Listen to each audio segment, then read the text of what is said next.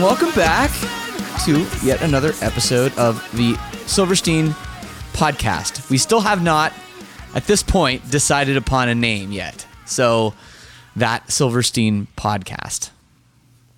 I will say though, when when Sam Guaiana sent me the audio, he called it Silvercast, and I still think that that's the worst name. So I don't think we're going to go with that one. It's too obvious at this We- point. we I, I think, yeah, we- we're cast we- cast into podses or cast whatever Josh said. pieces. I think was pretty good. Pretty good. Yeah.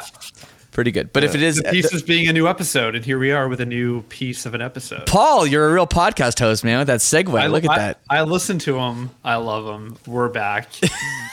we have a new one. We have a new one. Our We're here. tonight. Is us with ourselves. I'm excited to talk about this song. This um, you know, we're doing song by song, and this one, if you read the the title, is about our song "Die Alone."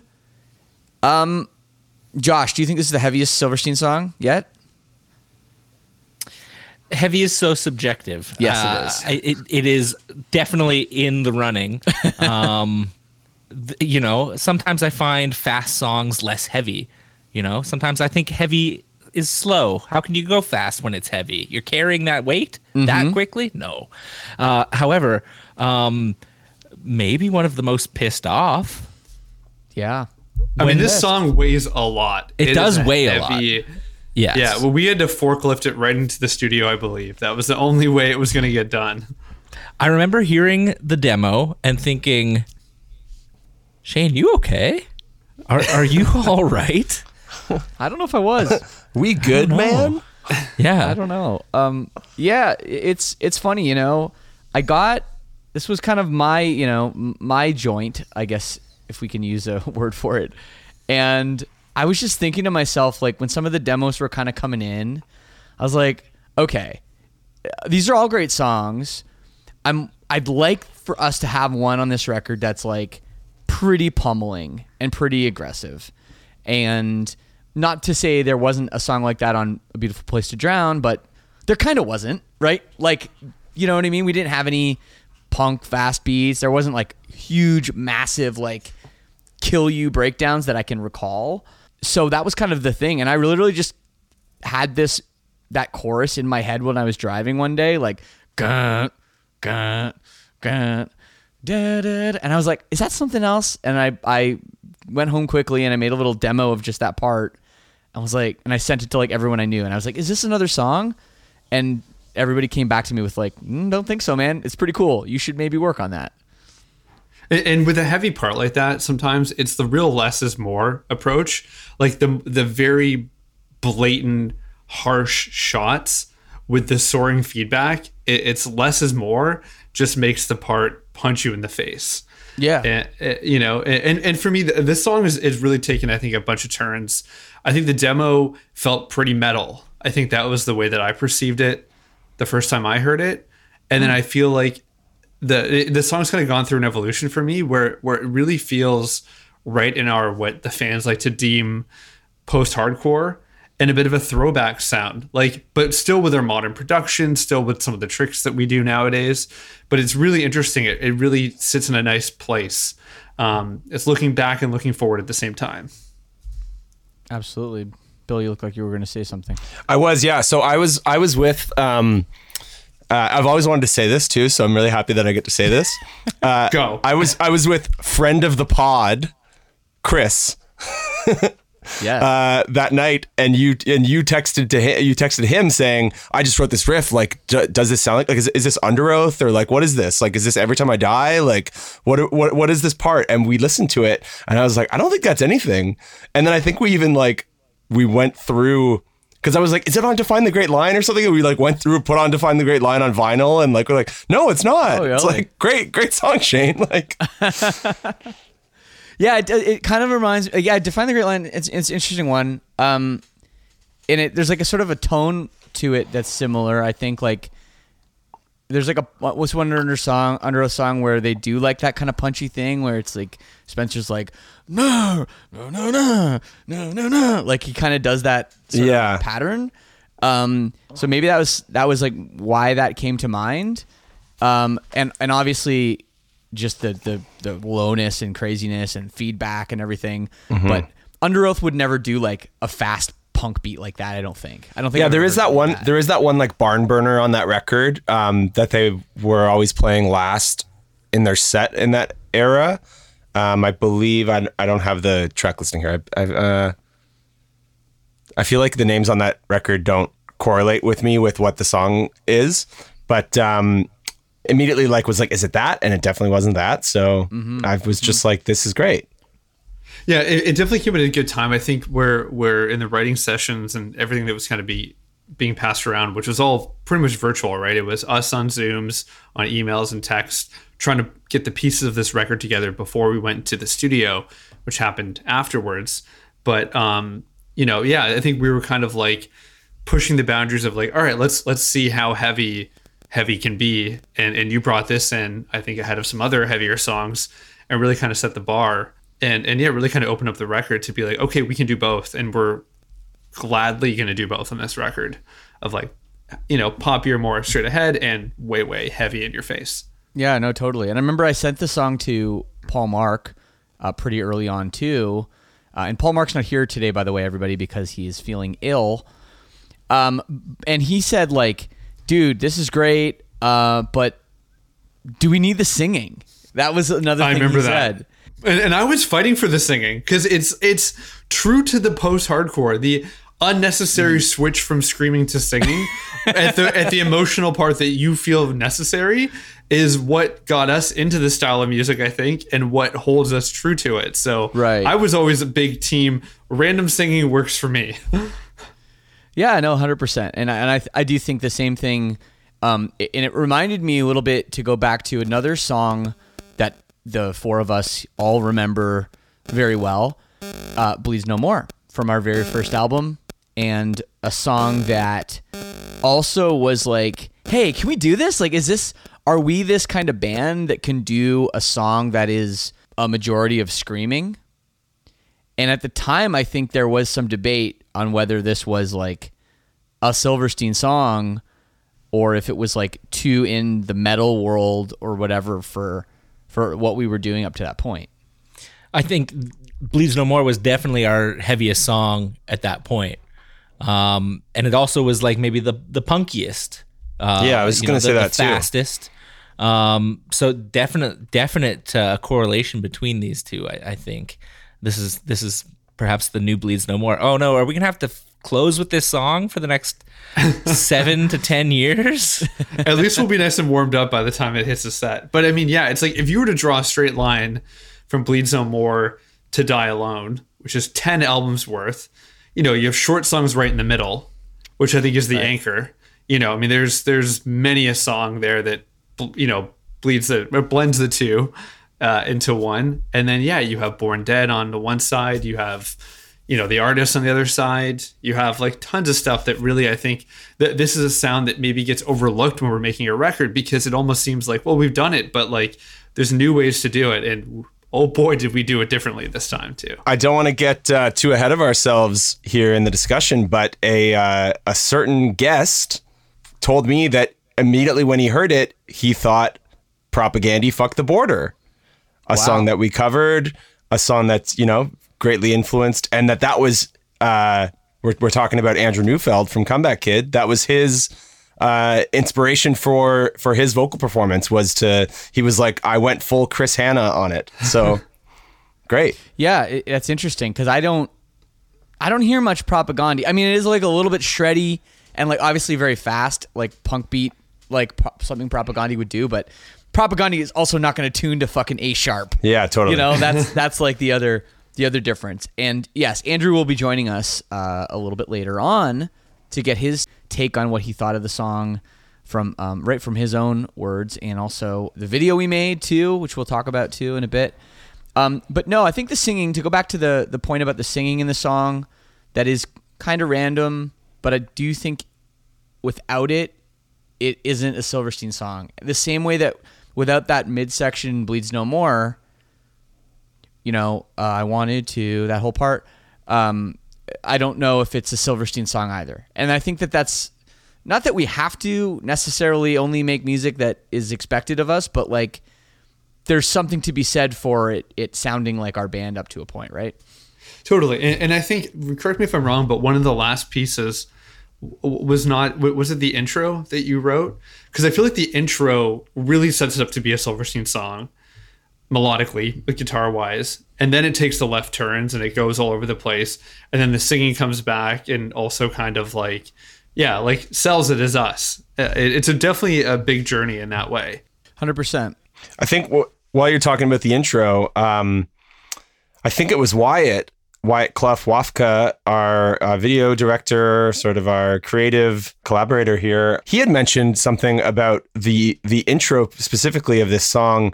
Uh, seeming like a throwback to early Silverstein because of a conversation he had with Josh about how back in the day, like, you know, with a lot of the songs on specifically I think on Discovering the Waterfront that like um, uh, Josh and Neil were kind of like playing off each other in this way that it was like didn't necessarily make make sense on its own. It kind of made sense together. Like you know, one person's playing more of a noodly lead riff, and then that switches, and someone else is playing. You know, and I think that this song has a bit of that.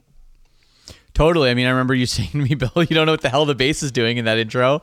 Um, Yeah, it is, it is like it is kind of a strange part. Like the drums are really like fast and with the high, like a real like a fast hi hat beat, and then you know, it's true. It's like everyone's playing a different thing, but I kind of like the chaos of that, and then it goes into something that's obviously pretty straight ahead, but still chaotic, just in a different way. You know.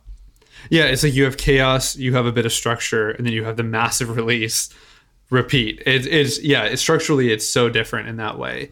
So I think you know, I think, and uh, you know, and when it comes to a record too, it's nice to be able to have songs like this to just be free form, be exciting, and really dynamic, and let the emotions carry it, and not be so structured because oh, the song needs to be like this. The song just goes where it goes, and uh, it packs a lot of punch.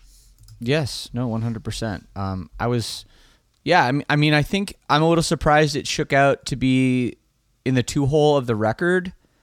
Um, the more that the more that I listen to the record, though, I kind of like it there because it kind of sets the tone early of this record being such a, uh, what's the word? I don't know, just a diverse record, I guess, with just a lot of different sorts of songs and different sorts of of sounds. And I do think, um, as recording this, our this, the song hasn't come out yet. As recording this, so like our fans haven't heard us. We haven't had the feedback yet from the fans, but I I think they're going to be pretty stoked on this one. Yeah, I mean there was big debate. Uh, I mean, I, I was unsure about it in the second slot of the record, but as I you know listen to the record in full now and and be you know a little bit more detached from each song individually and more just the album, it does seem to really fit well. Um, and I can't really imagine it anywhere else on the album.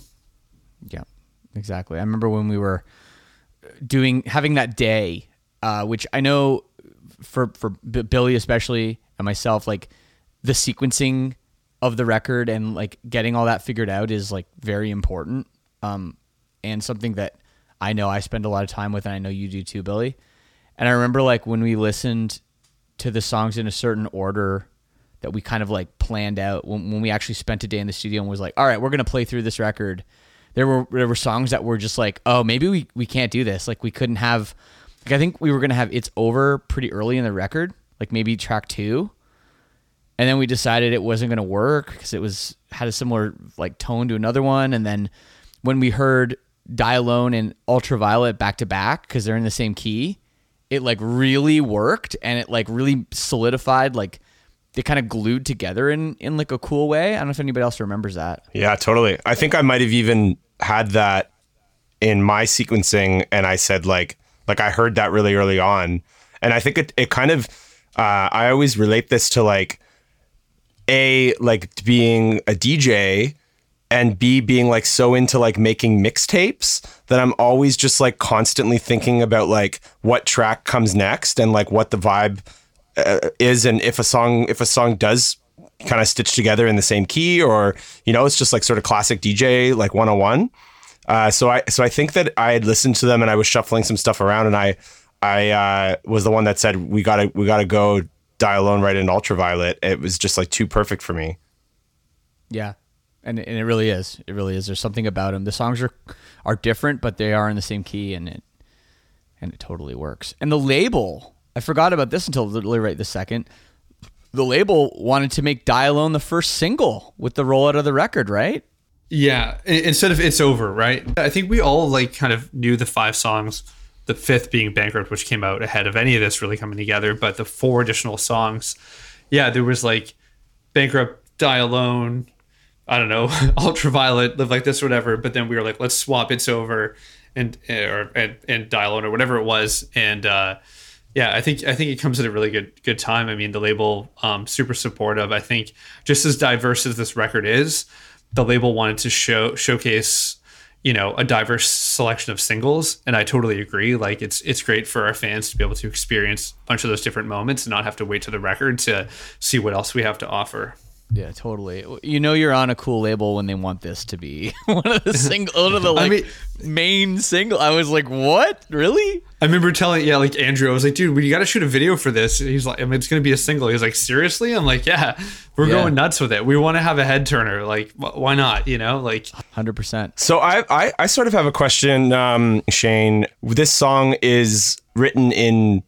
what we love to call bad Gabe tuning, um, but tuned even further down to an A flat or an A sharp, I guess. To me, that was like something that was brought to our band through Paul Mark w- from doing some writing sessions with Stephen Brodsky from Cave In and Mutoid Man. We did uh, use it in in Retrograde, which was like a, a Shane, uh, like originally a Shane riff, an idea that kind of got adapted into Bad Gabe. No, I wrote it in Bad Gabe. Oh, you wrote it in Bad Gabe. Okay, so yeah, so I, I guess I just wanted, I think I, I want to know like what's your uh, take on Bad Gabe and like i- like integrating that into the sound of and into your writing, you know? Yes, Bad Gabe being the tuning being uh, B A D G B E. So bad, bad Gabe. Um, yeah. Well, well, from the the story that I heard from Paul Mark originally was that he was writing with with Stephen Brodsky, and Stephen is writing like stuff, I guess, with different people all the time, right? And typically, I guess if you're writing in like the pop world or whatever, um, people are just their guitars are just tuned to standard, like standard tuning E E A D G B E, right? And that's just not cool and not heavy. so what he would do is is just like very quickly he would just tune his low string all the way down to B so that he could play something like just just super low and heavy on the low string while not like sacrificing the tuning of the entire guitar. So that's that's from what I understand how he came up with this tuning originally. And kind of showed it to Paul Mark, I guess, when they were writing. Uh, Paul Mark was just like, "Yo, just try it, man. It's like pretty cool. It's low, it's heavy, but it also like puts you in the riff zone." So I tried it out, and I think in about five minutes, I wrote that riff, the first riff for Retrograde, and then was like, "Okay, this is cool." And then I, the rest of the song was a total struggle because all the chord shapes that you're used to playing in a regular tuning on a guitar are completely different. So it's almost like you have to completely relearn where your fingers are supposed to go on a guitar. But I like the tuning, and the reason that it's in uh, a half step lower than than Bad Gabe is because almost all my guitars are tuned a half step down to begin with. So then I just did the same thing. I just turned tuned the low string down so it matched, and it happened to be an A sharp, and I didn't even really realize it until I like recorded it and was like, oh, it's not it's not a B, it's an A, it's an A sharp. But hey, that's cool, and that's kind of what happened with Ultraviolet too, I guess. Yeah, lots of lots of different tunings on this record. We we didn't really uh, give much uh, thought to you know how we're gonna do that live because we don't need to anymore because there's these computers that can make your guitar whatever pitch you want. You know, we're all over the place. Whatever the song sounded best in, that's where we're at. that's such a unique observation too, right? Where like a lot of the records would have one or two tunings because it was just practical. You'd bring two guitars on the road. There's your two tunings, easy. But now, we're, the sky's the limit. You know, it's it's great. That's that's why the records get more diverse. We still bring a lot of fucking guitars though. Oh yeah, you bring because yeah, it, it makes the guitar text really sad, and that's funny to watch. So we just oh, yeah. Yes, cruel and unusual punishment. I, I'm gonna bring seven drum kits and only use one of them just to make Spencer really sad. Yeah, it's like the isn't the drummer for Tool that that changed all his drums to like melted down cymbals or something, and, the, and Yeah, the- so they weigh like 500 pounds. his drum tech quit the next day. That's ridiculous. Oh man. Well, um, we talked about the early rendition of the song, the early demo. I have it here. Um, this is probably going to be a bit of a trip for everybody. Haven't heard this in a little while. Here it is original demo of Die Alone. Um, if the recording sounds shitty, it's because I recorded it. Here we go.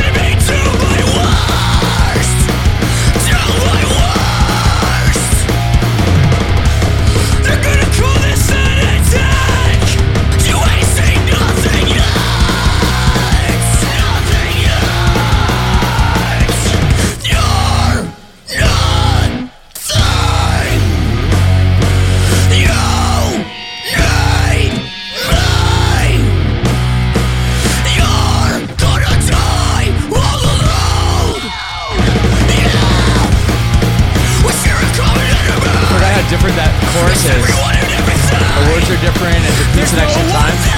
This is the same thing, just copy paste.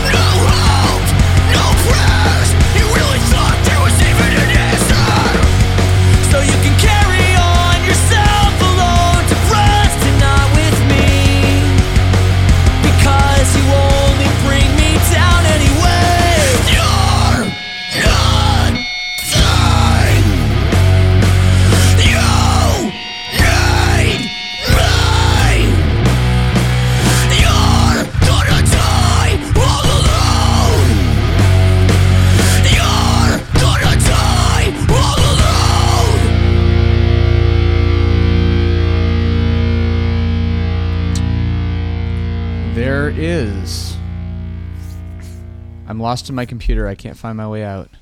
There I am. I found you guys.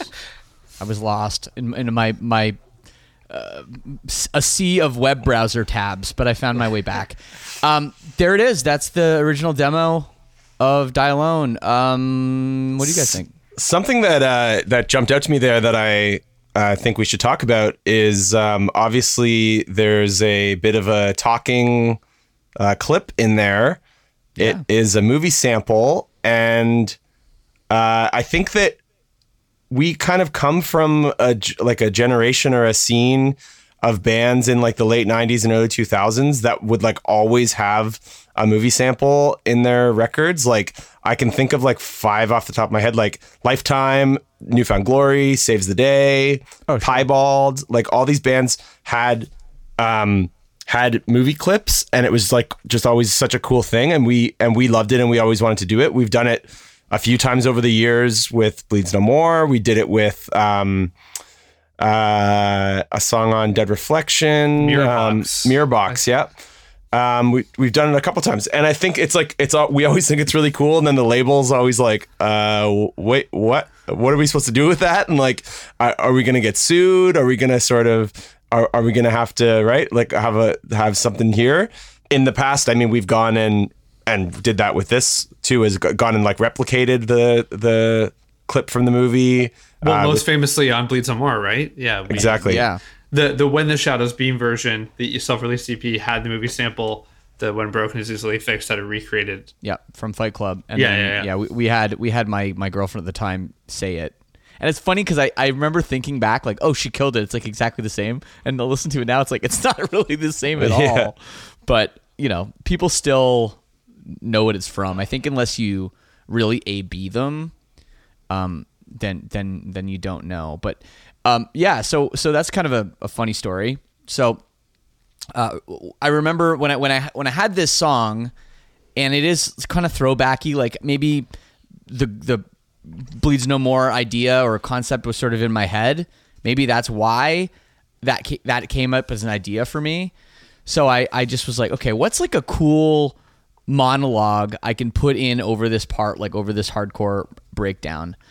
I I don't remember exactly how, but you know, you just type something in a web browser and you say, okay, what movies are going to pop up? And uh, Wolf of Wall, Wall Street came up like relatively near the beginning of the search, and I was like, oh my god, this is perfect. It even works with the lyrics in the song about this kind of one-sided friendship, this sort of like, you know, person in control of another person doesn't give a fuck about them, and that's totally Leonardo DiCaprio's character in Wolf of Wall Street. And I just dropped it in and was like, damn, this is perfect, especially with Leo like literally screaming at the end of the uh at the end of the clip. It was like this is just too perfect. Like we're getting a Leonardo DiCaprio feature on the record, not just like it's not just a clip, you know? this is the stressful part because yeah, you can't imagine the song without it. It's a transition in the in the in the section of the song, right? It's the the music isn't really doing much. It's just kind of like swelling into the next part. So to remove the sample entirely would be very absent, right? Like the, the Right. part would be so so bare um, that it wouldn't really sound right. Um, and, and you were pretty set, dead set on making this happen, um, despite the Yes. label being very nervous. So what did we do? Well, well, yeah, you you came to me with this like kind of in the eleventh hour. Um, like the record was already I- mixed. I feel like it was like eleven fifty nine. Like it was yeah. really. Oh yeah. Oh yeah. And it was like, hey, yeah, we're gonna have to do something about this. And I was like, oh my god. So I scoured the internet for like there's like royalty free uh, movies and stuff. Like certain ones, their copyright is like expired. Um, you know, different movies and, and old things. So I was like, okay, I gotta maybe find like a cool clip that works. So I'm oh my god, I probably spent a good like four or five hours just looking, listening to other movie clips and everything, and like nothing was even close. Like nothing worked, and nothing made me feel what this made me feel. So um, went to bed, was like fuck, and I woke up in the morning, and it just like popped in my into my head. I was like, wait a second, Paul said we could get someone to recreate recreate it. So I went on Fiverr and I found a Leonardo DiCaprio impersonator. It was like literally the first thing that came up, and I was like, "Hey man, uh, can you do this?" And he's like, "Okay," and there you go. Uh, Fiverr, uh, not a sponsor of the podcast, but could be. yeah, and, and I mean, we got like the files from him, sent it to Sam. Sam did his magic, kind of massaging it right into place, and then it was like, "This sounds great," and like the label's like, "Yeah, this works. Go for it." Yeah, it's it's it's pretty crazy. I, I remember one of the other clips I had. It was from the movie uh, Requiem for a Dream. I'm somebody now, Harry. Everybody likes me. Soon, millions of people will see me and they'll all like me. I'll tell them about you, your father, how good he was to us. Remember? It's a reason to get up in the morning. It's a reason to lose weight, to fit in a red dress. It's a reason to smile. It makes tomorrow all right. It was a really, really dark clip from Requiem for a Dream that like was also I was kicking the tires on, but nothing was topping Leo just screaming at the end of that uh at the end of that part. Well, I mean, it, we recreated it. The rest is history. We finished the song. It was yeah, awesome. Yeah, yeah, it's it's been pretty cool, and we will have special guest Andrew Neufeld of Comeback Kid on to talk about his part. But before we have him, do you remember the whole conversation we had with getting him on the song and how that all shook out? I absolutely do. And uh, we were in the process of recording it. Um, we were kicking around some ideas of like guest vocalists, I think like across the record. Like we were saying, oh, you know, be cool to have this person, or maybe we can reach out and see if this person or someone um, like Trevor Daniel, a great example, like seemed like he reached out to us, kind of like being like, I'd love to do some collaboration together. But we were thinking that like this song could use like a second voice and someone from the hardcore world. And uh, we, you know, we've talked about the recording process for Misery Made Me. We were staying uh, in the studio, like an apartment attached to the studio in Oswegan, and um, I had gone home for a couple days for the weekend, and I actually ran into Andrew. Um, just like walking on like Ossington, and we had a quick little catch up and a, ch- a chat. And then I came back to the studio, and it's like Monday morning in the studio, and, and we're working on this song. And you and Sam were just like, oh, like, I wonder who we're going to get for this. And my phone buzzes and it's a text from Andrew being like, dude, so good to see you the other day. Like, we, we totally got to hang. Like, um, we should totally do some touring together this year. Like, you know, th- all this. And I was just like, uh, guys, like, what about Goose? like, and you were just like, yeah. like, I know. text I know. him right now, you know? Like, It's, yeah. it's funny because because it, he, he came to mind first. Like originally, that was like the first person that came to mind, and then I don't remember what was happening, but I was I was having a conversation with Sam about it. I think we we were talking about Knocked Loose because they had just put out that like crazy uh, EP or whatever. Maybe, maybe my times are mixed up, but regardless, um, Loose, Brian from Knocked Loose came to mind but it was funny because I actually did think about Goose before I even, ever even thought about Brian from Knocked Loose um, on the song. But um, it's like he killed it. Like it's so perfect. The the shift in in like the rage and just the, the amount of attitude he brings is like is is really really great. I mean, I mean, just a quick, quick, you know, sidebar to the video. I mean, he brought so much energy to that video shoot that I think we were bouncing off the walls for the rest of the day. You know what I mean? Just having that extra outside body just coming in, it was, it was great. Yeah, that was really special. I wish that my phone, I have it set to like delete text messages after a certain amount of time. I wish that I had the text because it was literally just like him saying like, "Hey man, so good to see you. Like we got to hang again." Uh and then me being like, "You want to sing on this song?" And he's just like, "Sure." And then we just yeah we set it up to have him come it was after we had finished all the tracking we were like well we're all the way out here but if you're in toronto um you know, Sam is, we're going to be wrapping up and Sam's going to be back in his studio. So uh, you could just, you know, kind of go into Sam's studio in Toronto and uh, we can, you know, lay it down, figure something out. And yeah, he came in and just like absolutely crushed it.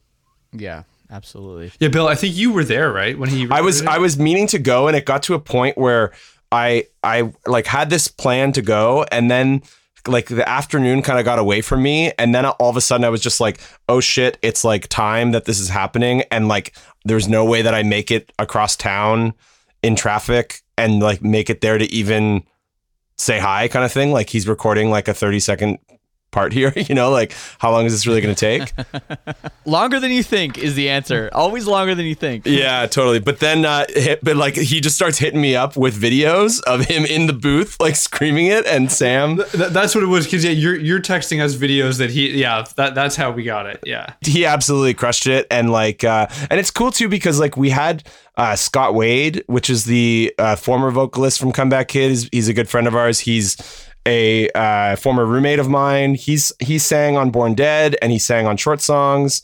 Um, but it's cool because like we we never toured with Comeback Kid when Scott was in the band. We've always toured with them starting back in like I think our our uh the first time that we toured with Comeback Kid was also supporting Rise Against, and I think that might have been Andrew's first tour as the lead vocalist. So uh, we go back. Uh, that was 2007, I believe. So we go back with Andrew on the, you know, sort of on the touring side. We've toured Europe together. We've toured Australia together. Um, so it just kind of made sense. Like, why wouldn't we have Andrew on a song like after all these years? Yeah, it's absolutely. It makes perfect sense.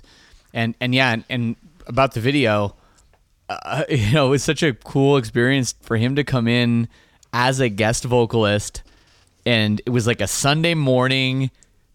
10 o'clock it was the, the night after the, the, the clocks had just gone gone uh, forward too so we'd all lost an hour of sleep and there he is at 10 a.m like revved up ready to go the first thing we shot was us together in that in that like old decrepit bathroom in this old house and it was like I couldn't believe how jacked up he was, excited to do this.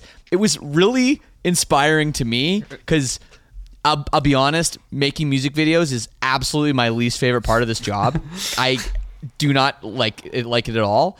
So for him to be there and all excited and like excited about the song and trying to perform and getting himself psyched up and like he he doesn't lip sync, he like goes full on vocally like loud when he's when he's doing his his um video takes. So I was like, all right, fuck, like let's go, man. I'm I I gotta be like at your level, dude. And uh, and it was great, and he he just crushed it. It, it's good too because it, it really set the bar because the video is all ultra high energy. Uh, I remember Wyatt pitching the treatment to me, and he's like, "I want this video to look like a zine, whatever that means." But I'm like, "Sounds crazy, chaotic." And the video wasn't easy to film either, right? Like we're talking, it's basically sub freezing temperatures. The heating doesn't really work. Uh, you're wearing a crazy camera Yeah, rig that's like rig. the size of a lawnmower on either side of you to get those cool like front POV shots or whatever. Yeah. And then you have like oh we're setting up different shots repeatedly. It's like a long, you know, 10 hour day. So but we have to bring our A game. Like every shot has to be on 11. Um, but luckily, yeah, I think it, we just set the day up for success starting with Andrew. Um, everyone was on the same page and it really it, the video is so awesome. Like I'm, I'm really really happy with this one. Yeah, it's, pro- it's probably my favorite video we've done in a while, and it was so there was something about shooting it that was, I don't know, just kind of uplifting. Like the the setting was for people that have seen the video. Uh, we shot it in this old mansion that someone told me was built in like the 1920s uh, in Mississauga, Ontario, right off of Mississauga Road. It was really crazy because it it hadn't been updated in probably like 40 to 50 years at all and everything just kind of seemed like it was sort of left behind and it was obviously like very high end stuff and like you know antique every, everywhere Uh, but then there was like certain stuff where it's just like well there's this this fucking whole wall is like cracked and shitty and there's like this roof is broken and there's like water coming in and all this stuff but but in this like pretty nice house it was like really quite a weird atmosphere to do a to do music video It, it felt like kind of like the compound of a post-apocalyptic movie where like we've all banded together and we've we're held up in this really huge house. It's like but like on the outside it's very bad. You know, it felt really really like a weird compound setting. But uh yeah, it turned out awesome. The story that I heard was that the uh, the city wouldn't give them the proper permits to like renovate this this house because it's like a heritage property. But then it's the thing where like they can't, you know, somebody that owns it can't like go in there and update it and make it modern. And you know, if you're gonna buy like a twenty million dollar house or whatever, like you want to be able to to expand on it and work on it. And the city was just pushing back, so it's just been kind of sitting in limbo. And yeah, it seems like it just gets used for you know, uh, film shoots, commercials, this kind of stuff, um, as wanting like a decrepit place. But Yeah, I mean, it had a lot of creepy like rooms and like different features and stuff, but like I don't think most people shoot in that pool. In fact, I don't think anyone goes in that pool. And of course, Wyatt wanted to put us into the pool that was full of ice uh, when we came in because the roof was leaking. It was freezing, but it it looks great. But it was like we're always pushing the boundaries of what's what's safe and acceptable uh, on a video shoot. now, I don't think I breathed right for like days afterwards. There was uh, some pretty crazy dust and mold in that uh, that little Oh, yeah. place. jeez Shane also reminded me um, of my uh, sort of panic moment. Uh, the the I guess morning of the shoot.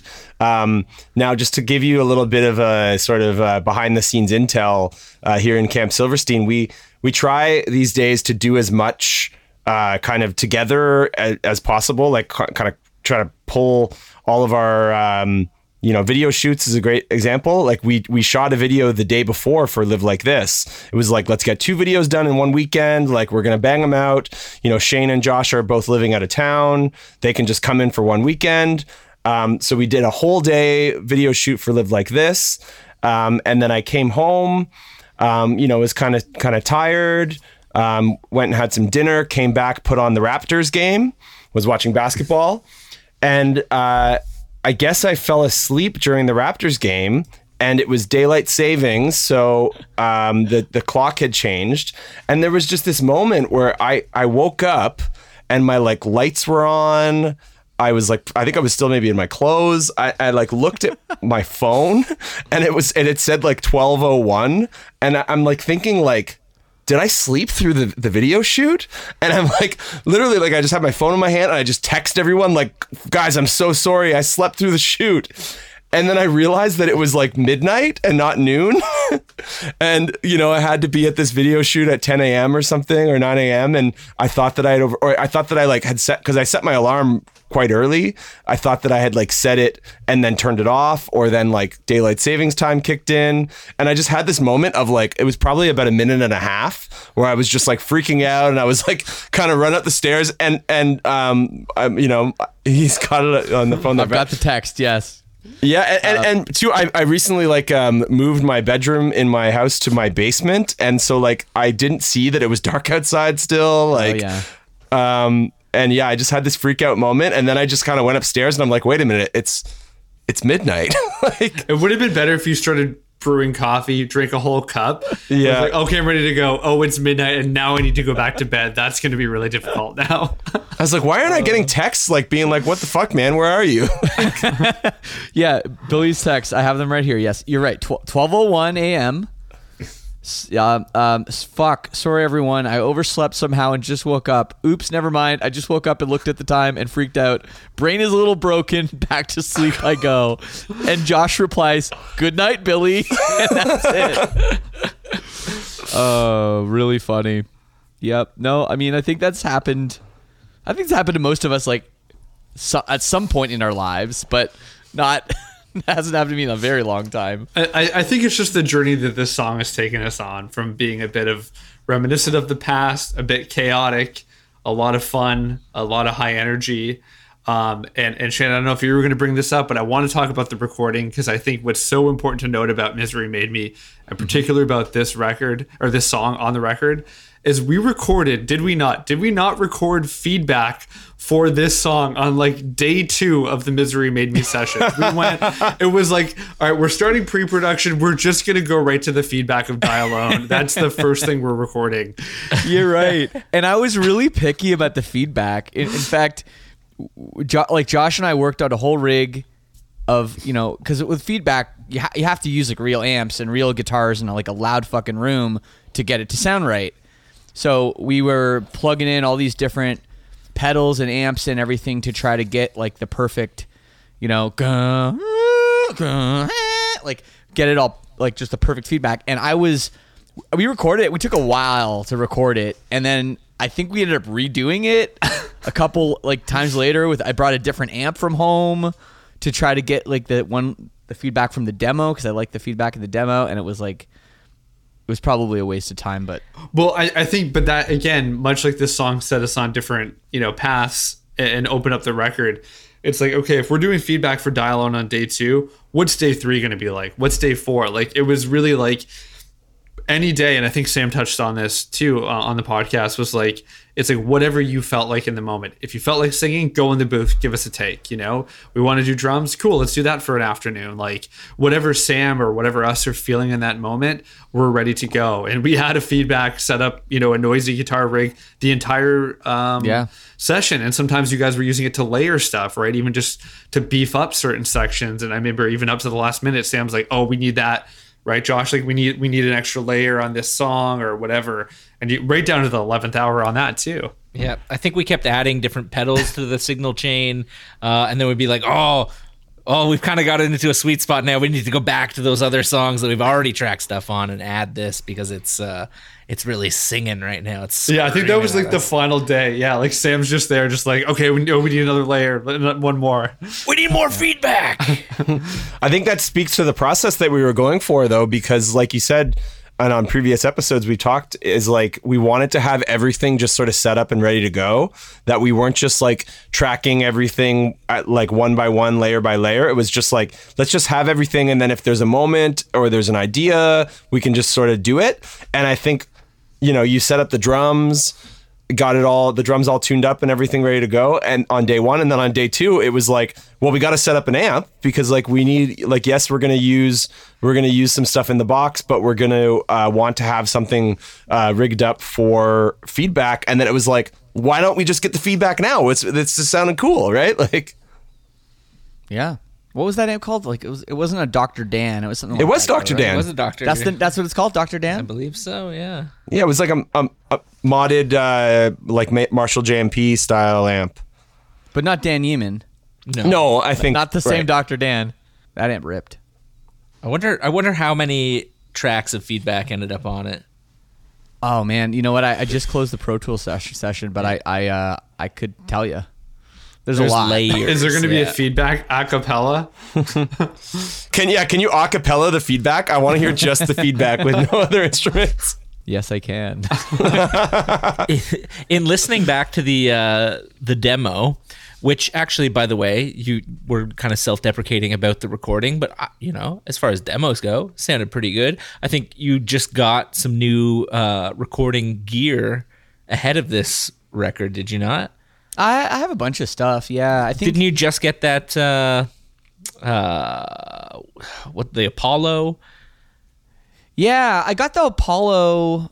I think on the August Burns Red tour we did in 2019, mm. and that was like my my sort of like okay, I got to start getting a little more serious about um, my demos and recordings and stuff. So it was like what I used for some demos I made for like Beautiful Place to Drown and all that.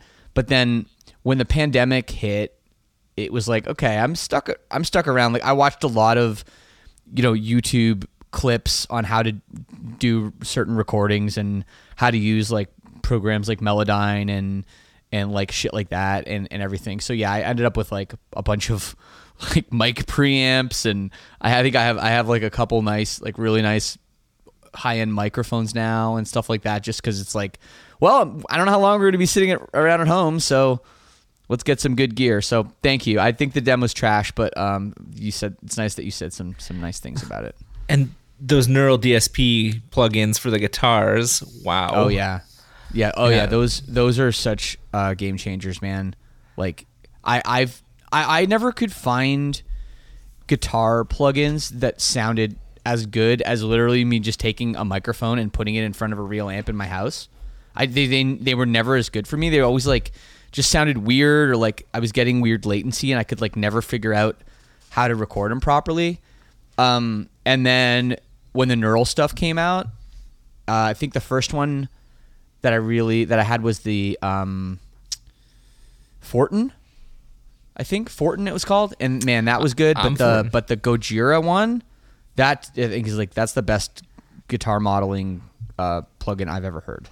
And this podcast could be brought to you by Neural DSP. Uh, hey, give us a call. We uh, we are we're accepting sponsors, um, especially ones like that of companies we actually like and use. That is that is awesome. Um, but yeah, what I was leading into saying here was from listening to the demo, I almost wonder did we overdo it with the feedback?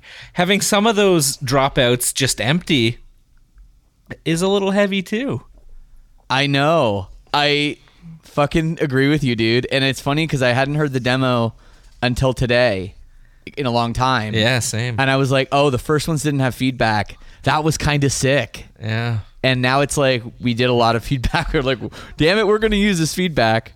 That's for sure. Or even if you did feedback and then eventually left one empty, people would be like, "Oh, it's so empty, like my insides."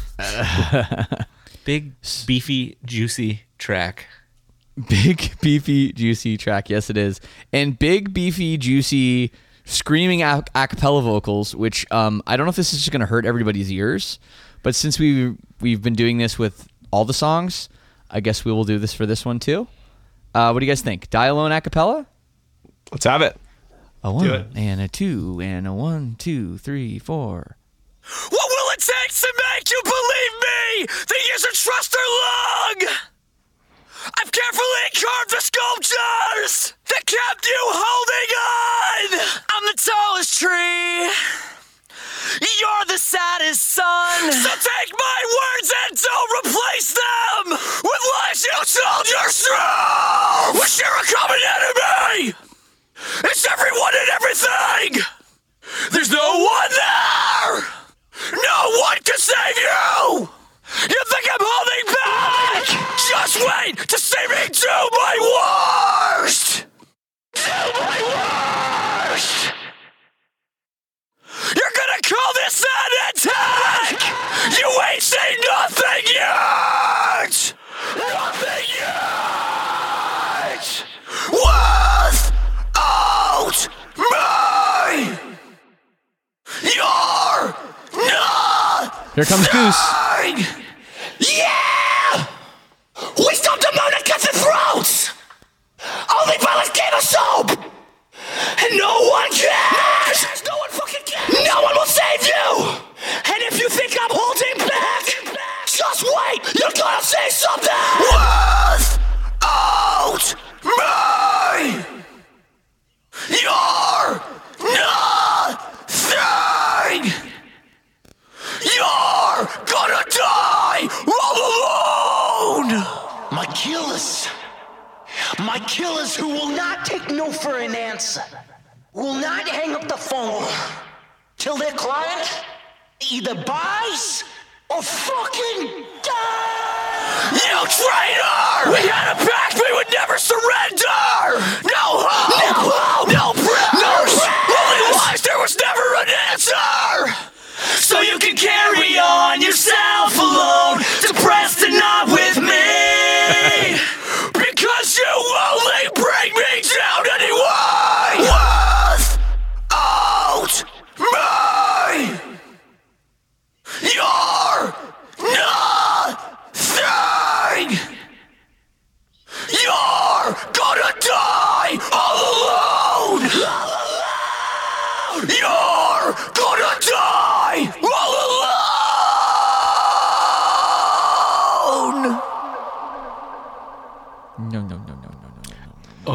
Okay. That's Yeah. not an acapella. That's a smackapella. there is the song and the acapella for Die Alone, and uh, yeah, that's that's quite something. It is funny that like harmony that jumps out with Goose that Goose harmonized like just in the middle of the song, like so like beautiful for like yeah, there was one parts that second. sounded like a choir. I'm like, it's like the light shining down. It's I so know funny. it is really funny. That goes right back to like what we said almost at the top of this podcast about about the singing being somewhat random, but also I don't know. I think it kind of it's kind of important to convey the the theme that we, is which is what we do. You know? You could really hear the Leo impersonator there. Yeah, you could you could kind of. Well, here's the thing. I think if you didn't know, like if you, you'd be like, oh, that's from Wolf of Wall Street. Yeah, that's Leo. But we had heard that clip so much because it was also the intro to our last tour for like what thirty something shows. Well, th- that was the Easter egg, right? On our last tour, it was bankrupt. The the you know the bass wobbling with that that Wolf of Wall Street sample on top, which I think is cool now for the people to be like, oh, I see what you did there. And I wonder if people, if anyone's gonna pick up on that, like, oh yeah, like I'm I'm sure some people will be like, oh yeah, they used the Wolf, Wolf of Wall Street clip, and now it's in their new song. That's pretty cool. Maybe. But it was all planned. And at the tail end of the sample there, was there a uh, like crowd noise layered in? there was. there was before though, I think, right? Didn't Was well, didn't- there is yeah. one in the original sample of Wolf of Wall Street. Like it's you know when he Because says the office like cheers. fucking duh. Yeah. So there was that in, and I and I had it in the the original demo, and I had it carrying on quite long. Um, and then yeah, Sam just like found crowd crowd noise and like dropped it in there to to recreate you know that that clip because obviously the Leo impersonator didn't didn't do that part. Although he did do the like the like tapping on the microphone thing, um, which I think we ended up kind of getting rid of because it was a little out of place. But yeah, it's uh, it's pretty funny. Uh, there's a lot there's a lot of stories behind this song, so it's it's uh. This is this is why we do this podcast. You want to hear the the deep dive into all the little little things. Um, you're gonna get it here, and you're gonna get nothing the whole truth and nothing but the truth. I just want to thank you for writing a heavy punky song that uh, allowed me to wear a biker jacket and plaid pants for a music video. I, I, Josh, looking back at the video, I think your wardrobe won that day. I think it really did. certainly kept me warm. Uh, Yeah. it, it was no, uh, you know, sweater vest with, uh, with without a shirt underneath it, which maybe is why he's sick.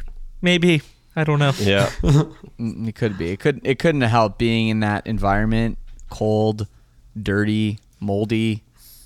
Yeah, yeah. Sorry, Paul Marc. If we if we die alone, might have really put you out for the count. Before we go, we're going to bring on a very special guest. Here he is, Mr. Andrew Neufeld of Comeback Kid. Andrew, dude, thank you so much for for doing this. Thanks for having me. Of course, we're here today to talk about brand new track, Die Alone, featuring yourself. Die alone.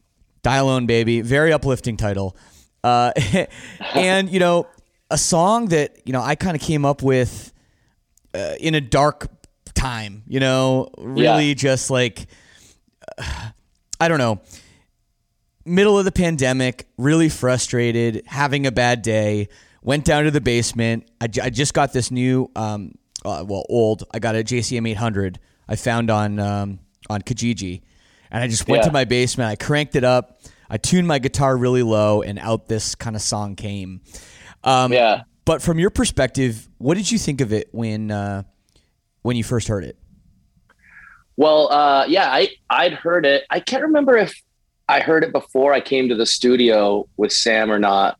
Um, but uh, the thing that I kind of was just about to say was like the takeaway from that is, you know, it's a pretty angry song, and what I like about what we can do with like our lyrics and songs is you can like kind of put yourself in a situation where it may not be like fully reality. Like you're pretty cutthroat in that song and pretty hateful. Yeah. I don't think you're ever gonna like necessarily be like that, you know, in your day to day life. But but that's kind of what the kind of thing you could do. I wouldn't call it a character, but it's just like a side of you that you want to get out, and that's kind of the cool thing about like writing songs and putting yourself into that perspective of of uh, of a of a of a feeling. You don't necessarily have to like live that out in a very hateful way in your day to day life, but if you're able to express those feelings in your song, and then that kind of that's what I took away from it. And I'm like, well, fuck, like he definitely wanted to. He has he was pissed at the moment, you know, Right. and and a little caution to the wind as far as like how you deliver that that uh the anger to towards that the the other person on on the other side of that. Totally, totally. Well, I mean, as a Yeah. guy that's obviously familiar with what we do, what Silverstein does, what I do vocally, um, were you a little a little surprised that this song was so low tuned, fast? Like, obviously, a lot of hardcore influences. I, I came into it though because I told uh, because Paul kind of like gave me a little bit of a prequel to it. I think and he was just like, "It's we're going to do a heavy song," and I I, I kind of remember that going into it knowing that it was going to be a little bit of a, a heavier tone, but at the same time, I think it does have those classic like moments. You know, you know, I was able to.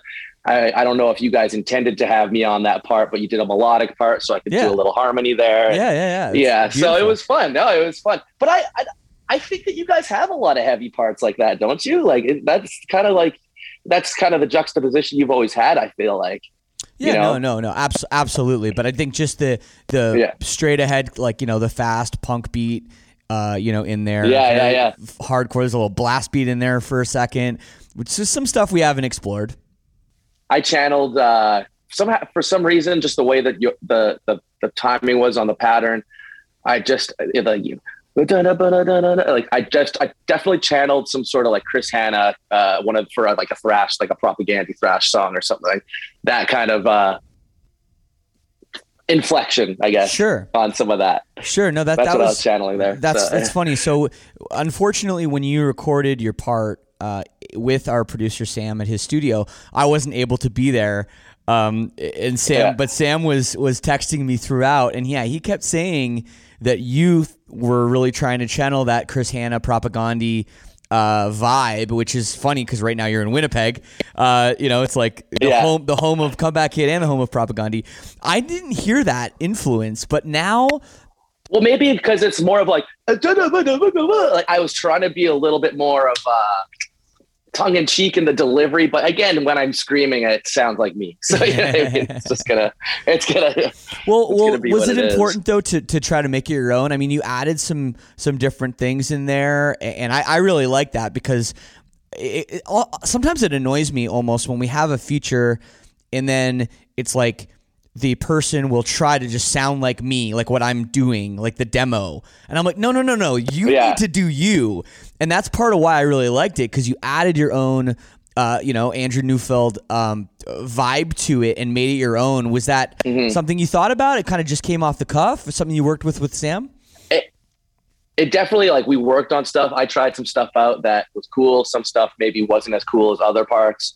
And that like I'm pretty good with like just, you know, if it doesn't work, we move on really quickly. Um, but I like just kind of coming back to that like channeling thing. It's like I do that a lot with vocals. Like I sometimes think in my head like, oh, I'm gonna kind of try to do it this way, and it probably kind of channel other people's vibes. But it's always my vibe. But it's just like just just to like draw inspiration from like, oh, like this part's like a super like marauder part, like for you know Right. for a heavy like, you know, and then so I- I usually need other like just me. I use other people as inspiration when I'm like coming up with my own shit, you know, and it just turns out it did never again like it's me. So I don't feel like maybe in my mind it's you know I'm channeling that, but it always usually kind of falls back into the the the, un, the umbrella. You know what I'm saying? For sure. Well, one thing I, I really admire about you as a as a performer is you're always on. It doesn't seem like you have like, okay, now I'm on stage, now I'm like I'm showing off in front of a crowd. It's like you always have this kind of raw energy inside you. And that made it was very, very obvious when we were doing that video together. Um, the, Yeah. the music video was so much fun. but you know, you came in. It was I think it was a Sunday. It was like ten in the morning. Yeah. The clocks had just you know gone um, forward. Yeah. So we were an hour earlier, and here you are I like showing tired. up. Well, you didn't look it, man. You were bright eyed and bushy tailed, like, and you were going hard. Man, I, I like was really impressed. It, it it it helped me step up my game. It, yeah, no, I, I came, I came like I was, I was there to to make sure. I didn't want to leave any stone unturned. but you know, just do, do my thing for you guys. I just want to impress you guys. You know, just want to do my, the, my my best for you. Well, you did, but I mean that that can be such an awkward situation. I mean, it's not your band. You're going into this completely Yeah. people, and obviously we're not strangers. We know each other, but you know uh, we're not best friends. So it's like you know coming into that Yeah. environment. There's always there's got to be a little bit of nerves, right? Yeah, definitely. And and I think that's when you have to like just be like, you know what, I'm here for a re- like. Just try to put that stuff like try to put your inhibitions, whatever. You're here for a reason. Everyone's there, and like for those that don't know, you know, a Silverstein like video. It's not like a crazy crew or anything, but it's like a good size. You know, there's like eight to ten people there. Like everyone's there doing a job, and so uh, I also like sometimes work in film.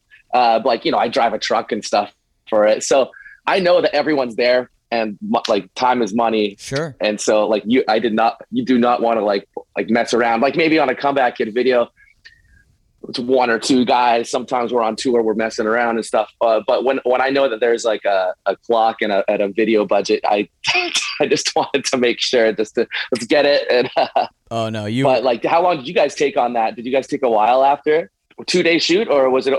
No, we got it all done in one day. It was it really wasn't too much longer after you left. Um, and thank you, yeah, thank you for hanging around for for a few hours to do to do a couple locations and I love talking to all you guys and picking Paul's brain all the time and shit too. So oh yeah, good. oh yeah. No, it's uh, Yeah, yeah. it's it's awesome, man. Um, but no, thank you for being in the video. I I love the shot we did. I think we kind of came up with it too. Like a little bit of a director credit for Shane and Andrew here with pushing the camera, you know, from from me Well- to you and back. That was pretty sick.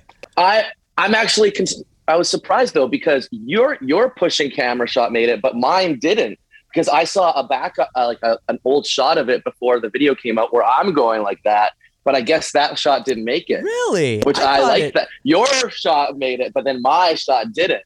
Oh, Like I Huh. yeah, but it's it's interesting. But they were both they were both like you got the shot, but I also kind of wanted the shot. I yeah, man. Maybe we'll have to release the rough cut with the other push. I don't know. I didn't. I didn't know that. I don't know if I've seen the actual. I haven't been on YouTube to watch the actual one, but yeah, it's possible it's not the the final. yeah, cut. I don't think know. someone sent me someone sent me like just like uh, I think Billy or something just sent me like a text of it. I'm like, oh, sick, it worked. And then uh, yours made it, but mine did. Pretty classic. Absolutely. Well, yeah, the, the, Hell the song the song is out. People are really enjoying it, and uh, thank you so much for for being a part of it. I've been getting a lot of feedback about it too. So that's dope. Yeah, man, it's it's awesome. And there's something I want to I'd want to talk about, but we can't talk about it yet, right? what what a potential tour with Silverstein and Comeback Kid maybe this year? Yeah. Yeah, we no, we Yeah. definitely we definitely can't talk about it. In fact, we're talking about it and we can't talk about it, but we're talking about it, so we're talking about it. So just that's We're just excited. take it and go. Just you know, keep that in the back of your mind that there could be something uh, uh, afoot, if you will. It will be since the Australian tour that we did together. right. I think that was the last time. Yeah. That's right. Well, we got to check So- off some. We got to check off some different territories. Uh, Silverstein and and Comeback Kid together, and we always have so much yeah. fun with you guys on the road. So, um, hopefully, we can make Hell it yeah. happen. I'm not saying it's happening. Hopefully, I we can do something in the future. Totally. That's all we can say. I think it'll just get better and better from here, man. Absolutely, dude. Well, Andrew, uh, I'll let you go, man. Uh, anything else to tell the people about Die Alone or anything else? No, man. I mean, uh, dude, just so stoked. I feel like again, this is kind of a prequel to something maybe cooler that will happen later this year, and uh, you know, I can't wait to maybe play it with you. That would be dope. Let's go. I'd love love to play with you. Hell yeah. Thanks, man. Love you guys so much. Take care. that is our episode of Die Alone. And of course, if you missed the first episodes of the podcast, go back and listen to those ones and make sure that you are subscribed to our channel. Hit the button on whatever you're listening to that'll say either follow or subscribe or something so that you don't miss all the episodes we're going to do for every single track on Misery Made Me. Thank you so much for listening. What will it take to make you believe me? The years of trust are long. I've carefully carved the sculptures that kept you holding